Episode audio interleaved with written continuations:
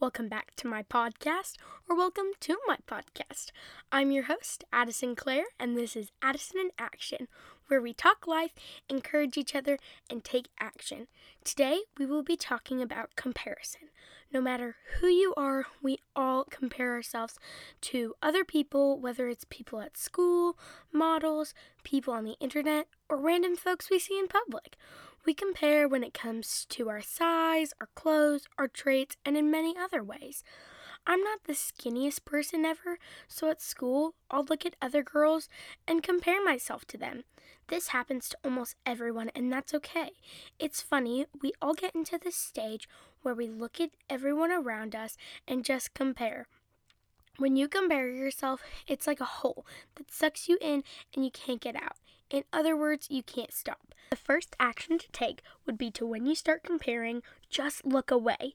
Looking away is a good strategy to help you realize everyone is different, and I know it sounds silly, but make a mental note. So when you start comparing, just look away. The next action is to remind and rehearse. Allow me to explain. Remind yourself that you are unique and you are you. So don't let anyone tell you differently. Then rehearse the things you love about yourself. Even if you're feeling extra, write them down on a sheet of paper and hang it up and or keep it somewhere safe. Last but not least, remember what's on the inside counts. I'm sure you've heard that phrase before, but it's true.